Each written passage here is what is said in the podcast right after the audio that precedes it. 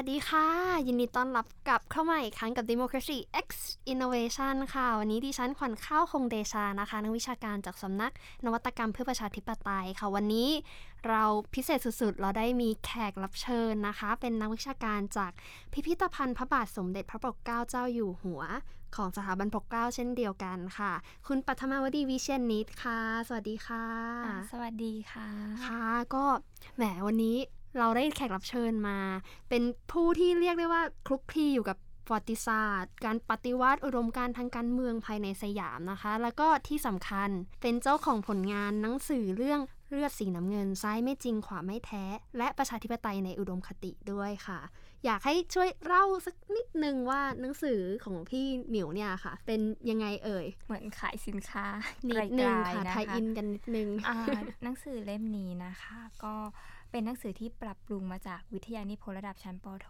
ค่ะ อ่ะคือในเรื่องก็จะอธิบายถึงอุดมการณ์ทางการเมืองของฝ่ายที่เรียกว่าเป็นฝ่ายอนุรักษ์นิยม อืม ซึ่งเราก็ใช้เป็นการศึกษาประวัติศาสตร์ทางด้านความคิดว่า เอ้ย คนกลุ่มนี้เขามีความคิดทางการเมืองยังไง เขาอยากมีระบบรัฐสภาในจินตนาการเขาอะเป็นอย่างไร อืม ซึ่งคนกลุ่มเนี้ยก็คัดเลือกออกมาว่า เอ๊ะ เราจะศึกษาใครดี ศึกษากันอยู่ 5 คน ซึ่งเป็นกลุ่มที่เคยทำการเรียกร้อง ค่ะ สิ่งที่เขาต้องการในอดีตหลังปฏิวัติ 2475 ค่ะ คือกลุ่มกบฏบวรเดช อืม ซึ่งอาจจะเรียกว่าเป็นกลุ่มที่อยู่ตรงข้ามกับคณะ ค่ะ ราษฎรเนี่ย อืม เราก็ไปดูเลยฝ่ายตรงข้ามเขาอยากได้อะไร เขาคิดอะไร ก็คือเป็นอ่ะอีกแง่มุมหนึ่งในประวัติศาสตร์ที่คนส่วนมาก ใช่ มักจะสนใจในเรื่องคณะราษฎร ใช่ อันนี้เราก็มองกันเองอีกแง่มุมหนึ่งก็ไหนๆก็ไทยอินกันแล้วนะคะ หนังสือมีวางขายที่ร้านหนังสือชั้นนำทั่วประเทศ แล้วก็ตอนนี้ก็มีช่องทางเป็นอีบุ๊กให้สามารถเข้าไปโหลดกันได้ด้วยเช่นเดียวกันค่ะ หรือสามารถสั่งออนไลน์ได้ที่เว็บไซต์ของสำนักพิมพ์มติชน ใช่ค่ะ หลายคนเดือนกุมภาพันธ์มักจะนึกถึงเป็นเดือนแห่งความรักเนาะแต่ความจริงแล้วเนี่ยมันมีอีกจุดหนึ่งคล้ายๆ ว่าจุดในหน้าประวัติศาสตร์ที่สำคัญเช่นเดียวกัน เมื่อย้อนกลับไปหลายร้อยปีมาแล้วเนี่ยมันก็คือเหตุการณ์ของกบฏรอสอร้อยสามสิบนะคะ ที่โดนจับประมาณปลายเดือนกุมภาต้นเดือนมีนา ประมาณนั้นภายในยุคของรัชกาลที่ 6 ค่ะ ก็วันนี้ไหนๆเราได้นักวิชาการที่คลุกคลีกับเรื่องประวัติศาสตร์มาแล้วเนี่ยอยากให้ช่วยเล่าให้พวกเราฟังกันสักหน่อยค่ะ ว่าแบบกบฏรอสอร้อยสามสิบเนี่ยคืออะไรเป็นมายังไงอะค่ะ อืมได้เลยค่ะ คือจะเล่าให้ฟังว่าก่อนที่จะไปถึงการปฏิวัติ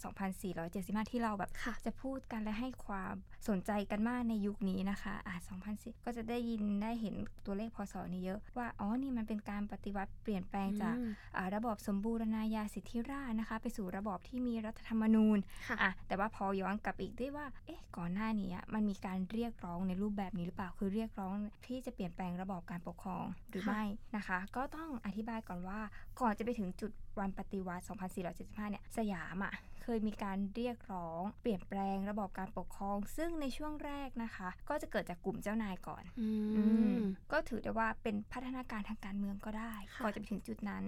นะคะ โอเค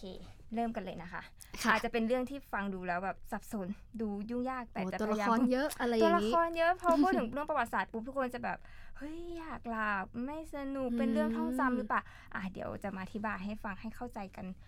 ง่ายๆนะคะ ก็คือมันมีอยู่ 2 เหตุการณ์ที่ก่อนไปถึงการปฏิวัติ 2475 คือเหตุการณ์แรกนะคะ มีคำกราบบังคมทูลรอสอ103 นะคะ ม อันเนี้ยเกิดขึ้นในช่วงรัชกาลที่ 5 นะคะ เหตุการณ์นี้เกิดขึ้นจากว่าเป็นกลุ่มเจ้านายอะค่ะข้าราชการที่ออกไปอยู่ต่างประเทศเป็นที่อยู่ในสถานทูตต่างๆ ไปเห็นในต่างประเทศเอ๊ะ ประเทศอื่นเขาเจริญได้เพราะอะไร อืม เราก็อยากเจริญกับเขาบ้าง อ๋อก็เหมือนพอไปอยู่ต่างประเทศเห็นแล้วก็นึกคิดขึ้น นึก มา คิดว่าเราจะทำยังไงให้ประเทศเราแบบพัฒนาเหมือนกับอารยธรรม อ๋อ เป็นอะไรของเขา Civilized ใช่ อ่า อย่างนั้นอ่าแล้วทีนี้ก็คิดว่าอ๋อเราต้องมีรัฐธรรมนูญ อืม เพราะประเทศอื่นเขามีรัฐธรรมนูญกัน ก็เลยเป็นที่มาของคำกราบบังคมทูลรอสอร้อยสามเรื่องเกิดจากว่ามีพระองค์เจ้าคนหนึ่งอะค่ะ ชื่อพระองค์เจ้าปากีสถานชื่อ โอ้ แปลกๆนี่ออกเสียง แปลกมาก ยากออกออกเสียงยากเหมือน กัน เออแต่พยายามออกเสียงมาหลายวันแล้วเนี่ยท่านคนนี้คือทุกคน ค่ะ ที่เรียนประวัติศาสตร์ที่สนใจประวัติศาสตร์ต้องได้ได้เคยได้ยินชื่อบ้าง ท่านคนนี้นะคะ ก็แบบไปเขียนมาเลยค่ะ เขียนว่าสยามต้องเป็นยังไง อืม ต้องไปถึงจุดไหนอะเขียนแบบเป็นเอกสารประมาณ 60 หน้า แล้วทีนี้ ว้าว ก็เข้าชื่อแบบลงชื่อกันเจ้านายหลายพระองค์ ค่ะ แล้วก็กราบบังคมทูลให้กับรัชกาลที่ อ๋อ 5 นะคะ ก็เขาเห็นว่าเนี่ยในโดยรวมนะคะก็จะบอกว่าเห็นว่าเนี่ยการมีระบอบสมบูรณาญาสิทธิราชย์เนี่ยเป็นสิ่งที่ไม่ทำให้บ้านเมืองเจริญนะคะ อืมเป็นโคดโคเทชันที่เขียนอยู่ ใช่ ใน ใช่ก็เรียกร้องให้เกิดการจัดการเปลี่ยนแปลงทางบ้านเมือง เพราะว่าแต่ก่อนเราก็จะเน้นเป็นพระราชประเพณีเป็นระบบระเบียบแบบเก่าอะไรอย่างเงี้ยค่ะ ก็อยากมีอารยะเหมือนคนอื่นเขาบ้าง เหมือน นะ ประเท คะ ศอื่น ใช่ ก็มีความคิดว่าอ๋อแผ่นดินสยามเนี่ยเป็นของชาวสยามทั้งหมด ดังนั้นนะคะ ทุกคนก็ต้องมาช่วยกันแบบบำรุงชาติ อืม ไม่ใช่พระเจ้าอยู่หัวที่จะรับผิดชอบแต่เพียงพระองค์เดียว ดังนั้นนะคะ ก็เลยผู้กราบบังคมทูลเนี่ยก็ทูลเห็นว่าอ๋อควรจะมีระบอบกษัตริย์ใต้รัฐธรรมนูญ ซึ่งในเอกสารเลยนะคะ เขียนว่า constitutional monarchy ซึ่งเป็นทางเดียวที่จะทำให้สยามเนี่ย เท่าเทียมกับตะวันตกได้ อ๋ออ มเพ ก็ ราะว่า คือ มี ไอ้ระบอบแบบเนี้ยที่เราอ่านกันที่เราเห็นกันก็คือมีมาตั้งแต่ยุครห้าในการ เรียกร้องใช่ อืม คือเขาก็จะถกเถียงกันว่าเออสยามนี่ก็ควรที่จะมีรัฐธรรมนูญเพื่อ ค่ะ ใช้ปกครองเพื่อจำกัดอำนาจพระมหากษัตริย์หรือเปล่า แต่ว่ายังไม่ได้ลงดีเทลถึงการแบ่งแยกอำนาจถึง ค่ะ ดีเทลตัวรัฐธรรมนูญแต่ว่าถกเถียงกันว่าควรจะมีได้แล้วเงี้ยค่ะ ซึ่งเขาเห็นว่าเออการจำกัดอำนาจของพระมหากษัตริย์เนี่ยเป็นสิ่งสำคัญ อืม ม การปกครองด้วยรัฐธรรมนูญเนี่ยก็จะต้องมีคาบิเนต ค่ะ อืมเขา อ่ะ ก็จะเอามาจากแบบเหมือนของอังกฤษ มาช่วยบริหารบ้านเมือง เหมือนแบบพระมหากษัตริย์ในยุโรปนะคะ อืม แต่ทว่าเราห้าท่านก็ไม่ได้ทรงเห็นด้วย ค่ะ กับแนวความคิดนี้อืมเพราะว่ามันก็ค่อนข้างขัดกับพระราชประเพณีเดิม ค่ะ อืมเน้นความเป็นจารีตก็คือ พระองค์ก็ทรงเห็นว่าสิ่งที่ควรกระทำอ่ะคือการปฏิรูประบบราชการ อ๋ออ อืมในช่วงนั้น อันนี้ก็คือเป็นการเรียกร้องแรก ๆ ที่แบบ อืม พยายามให้มี constitutional monarchy คือ ค่ะ พระมหากษัตริย์ใต้รัฐธรรมนูญนะคะ ในช่วงยุค ค่ะ แรกก็เกิดขึ้นมาจากเหล่าข้าราชการที่ อืม ออกไปเห็นสิ่งที่เรียกว่าความศิวิไลซ์จาก ที่ต่างประเทศ ใช่ ที่น่า ซึ่ง สนใจก็คือเป็นระดับเจ้านายหรือระดับ ใช่ ข้าราชการในสมัยนั้นเป็นคนออกมาเรียกร้องเอง ใช่ ด้วย ค่ะ แต่ว่าก็ต้องอธิบายว่าการปฏิรูปในช่วงรัชกาลที่ 5 ก็นำ ค่ะ ไปสู่ความเปลี่ยนแปลง อืม อื่น ๆ ในสยามอีกก็คือมีการนำเข้าความคิดของตะวันตก อือฮึ ซึ่งอุดมการณ์ทางการเมืองมันก็มาเข้ามาด้วย อืม อืมการเกิดการพิมพ์หนังสือพิมพ์ต่างๆ ที่มัน ค่ะ เข้ามาในสยามก็ทำให้อ๋อมันเป็นช่องทางหนึ่งที่ทำให้คนในสยามเนี่ยได้รับรู้ได้เห็นว่าวิโลกข้างนอกมันเป็นยังไงมีการ อืม ถกเถียงอะไรกันเนี่ยค่ะ ค่ะ อืมแล้วทีนี้ก็จะเห็นได้ว่าช่วงแรกๆเนี่ยการเรียกร้องครั้งแรก ก็จะเป็นในเชิงอ๋อยื่นเอกสารแทนนะ อ่า พูดเป็นภาษาแบบทั่วไป ค่ะ อ่ะพอเปลี่ยนราชการปุ๊บมา อืม เป็นราชการที่หกใช่ไหมคะรอบนี้คือเป็นนายทหารละ โอ้ ที่กำลังจะเข้าสู่ที่เราเป็นพอยต์สำคัญที่เราจะเล่ากัน ค่ะ กับบทร้อยสองร้อยสามสิบ ร้อยสามสิบค่ะ อืมคือ แตกต่างจากยุคของรัชกาลที่ มาก เพราะว่าวีแต่อันนี้คือถึงขั้นคิดกันเลยว่าจะจับ 5 โอ้โห พระมหากษัตริย์แบบให้ลงชื่อแบบให้พระราชทานรัฐธรรมนูญ เรียกว่า ใช้ เป็น กำลังบังคับ ใช่ คืออ ม จะเป็นอย่างนี้ ไม่ประนีประนอมละ อ๋ออา โอ้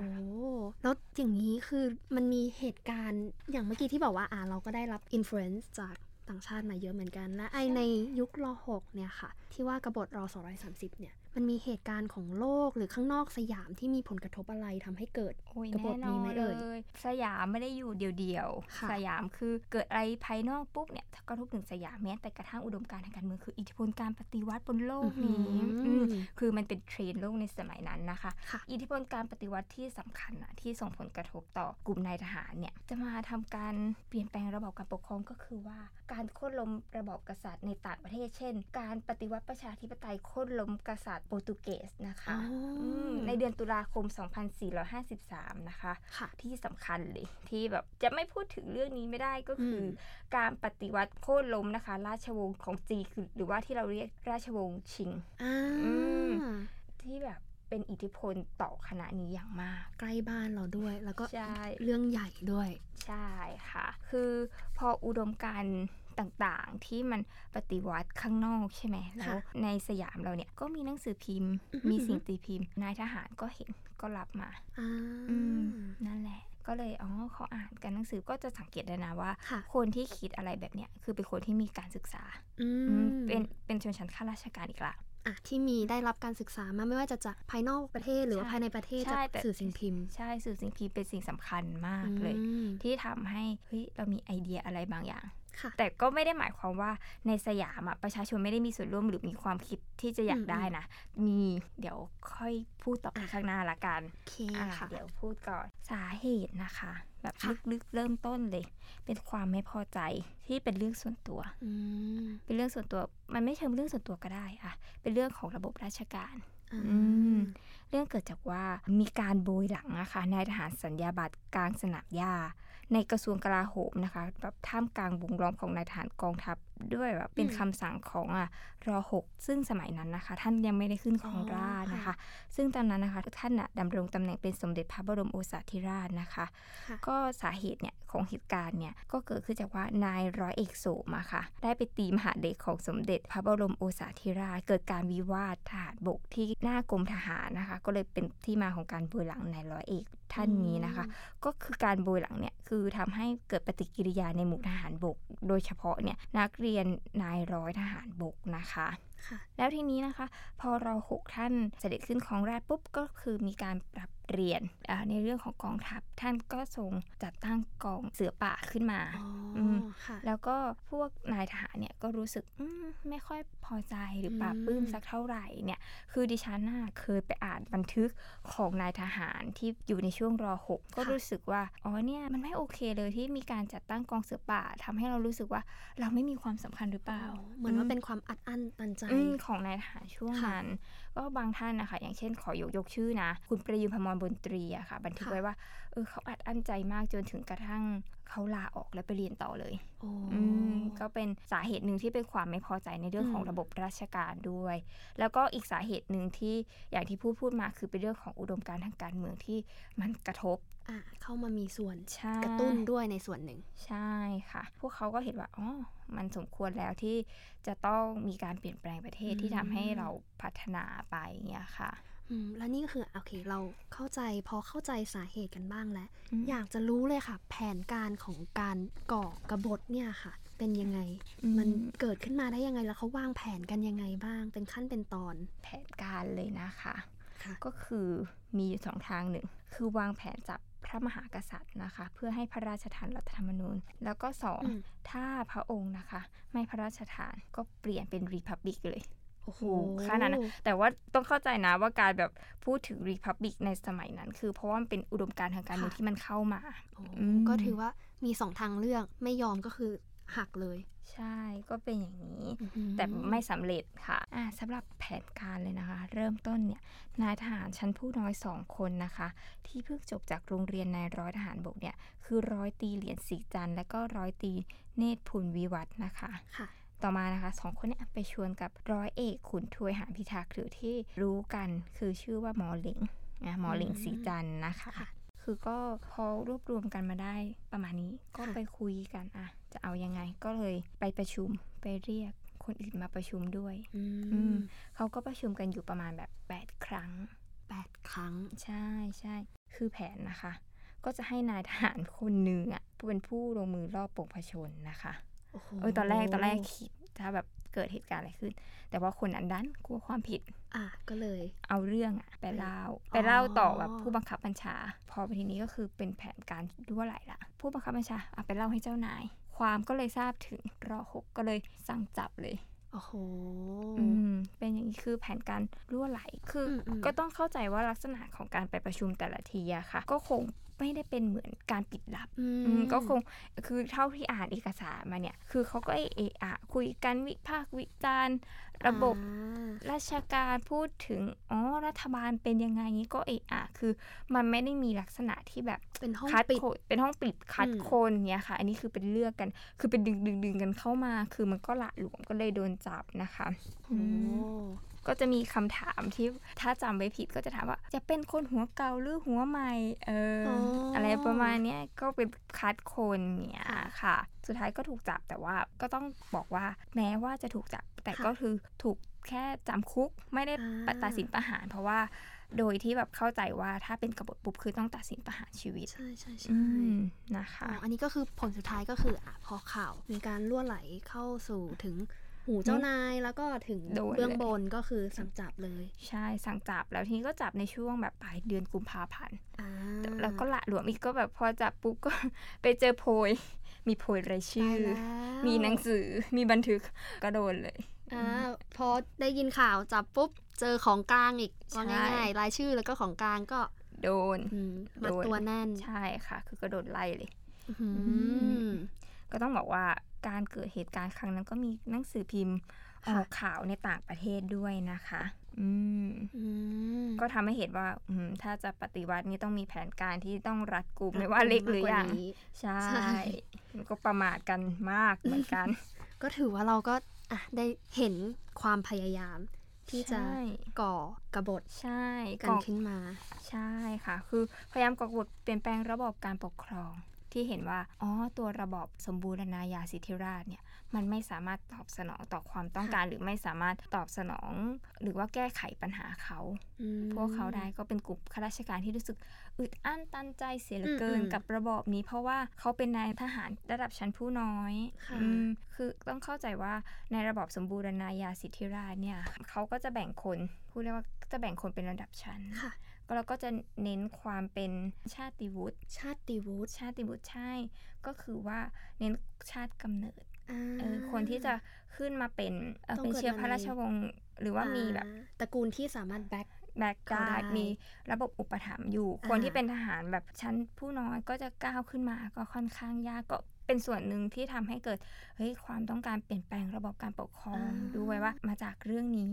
อืมความเจริญแบบอยากให้เรารู้สึกว่าเฮ้ยเราต้องเจริญก้าวหน้าในหน้าที่การงานบ้างเนี่ยแต่คือด้วยอุดมการณ์ในสังคมที่มันยังครอบคลุมไว้อยู่มันก็ทำให้เราที่จะก้าวขึ้นไปถึงจุดนั้นมันยาก ยากก็เลย อืม เป็นเหตุมาให้เกิดการก่อกบฏร ใช่ 230 ใช่ ค่ะอื อื ม มแล้วทีนี้ก็จะพูดอีกนิดนึงต่ออ ม ไปว่า หลังจากราชการที่ 6 ใช่ไหม ค่ะ มันเกิดเหตุการณ์หนึ่งเหตุการณ์หนึ่งที่เรียกว่าสงครามโลกครั้งที่หนึ่ง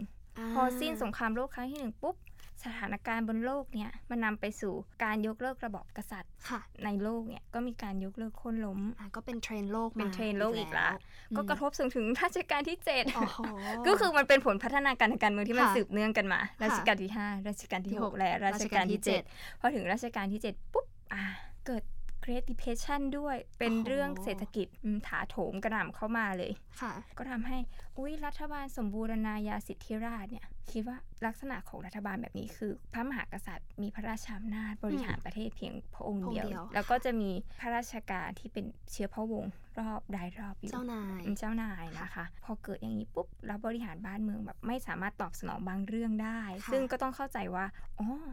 โลกก็แบบถาโถมกระหน่ำด้วยเรื่องเศรษฐกิจ แล้วก็ในประเทศก็แบบคนข้างล่างก็วิพากษ์วิจารณ์เพราะว่า อืม ค่อนข้างมีเสรีภาพของหนังสือพิมพ์เยอะอยู่เหมือนกัน อืม อืมคนก็เลยโฟกัสไปที่เราน่าจะหาระบอบ ทดแทน แอน ทาง ก็ อื่น อืม ค่ะ ใช่เป็นเขาก็คิดว่า เออเราควรจะมีระบอบอื่นที่แบบมีตัวแทนเข้ามาบริหารแทนไหม ค่ะ พระมหากษัตริย์จะได้แบบไม่ต้องทรงงานพพระระ อ องงค์ ค์เดีย เดียว ว ใช่ อืม แล้วคนอื่นที่มีความสามารถเขาก็แบบอยากเน้นความสามารถแล้วก็เน้นว่าเฮ้ยเราควรจะแบบมีความสามารถที่จะเข้าไปทำงานให้กับประเทศได้มีตัวแทนมีการเลือกตั้งอะไรอย่างนี้ก็มีนะ มีการพูดถึงพรรคการเมือง การเลือกตั้ง อืม การมีรัฐธรรมนูญคาบิเนตปาริเมนต์คือคำอะไรพวกเนี้ยมันลอยอยู่ตามหน้าหนังสือพิมพ์ไปหมดเลย ก็ พอมาถึง เริ่มเข้า ที่ มา สิบใช่คงแบบตามหน้าหนังสือพิมพ์ เต็มไปด้วยการวิพากษ์วิจารณ์แบบเรื่องระบอบการปกครอง โอ้ เยอะมากสมัยนั้น คือก่อนที่จะมาเป็นการปฏิวัติ 2475 คือ มันมีเงื่อนไขการสะสมต่าง อ่า ๆ ที่จะแบบมาถึงโป๊ะวันนั้น อ่า อืม นี่ก็เราก็ได้เห็นไทม์ไลน์กันเลยตั้งแต่เมื่อกี้รอ ใช่ ห้า รอหก รอเจ็ดต่อมา ใช่ ในรอห้าก็เป็นการทูลเกล้า ถวาย ขอ เออ เรีย ถ ก วาอยย่างนี้ ข ปะ อ คะ ใช่ถวายขอ จาก บคำ ชนชั้นเจ้านาย ใช่ พอรอหกเราก็เห็นถึงนายทหารชั้นผู้น้อยที่ ไม่พอใจระบบ อึดอั้นตันใจกับระบบก็ อืม มาพยายามจะใช้กำลัง เรียกว่าเป็นรอห้ากับรอหกเนี่ย เหตุการณ์ที่เกิดขึ้นคือสองขั้วต่างกันมาก ใช่ แต่คือเป้าประสงค์ของทั้งสองก็คือพูดถึงว่า การเปลี่ยนแปลง ใช่ อืม การเปลี่ยนแปลงคือเห็นว่าอ๋อพูดถึงละการมีรัฐธรรมนูญในสยามมันควรมี ค่ะ อืมแต่ว่ามันก็น่าสนใจตรงที่ว่าการมีรัฐธรรมนูญในสยามสมัยนั้นนะคะ ค่ะ เขาก็พูดถึงแค่การจำกัดอำนาจของพระมหากษัตริย์ อืม แต่ดิฉันยังไม่เห็นถึงการพูด ค่ะ ถึงการแบ่งแยกอำนาจ อืม ว่า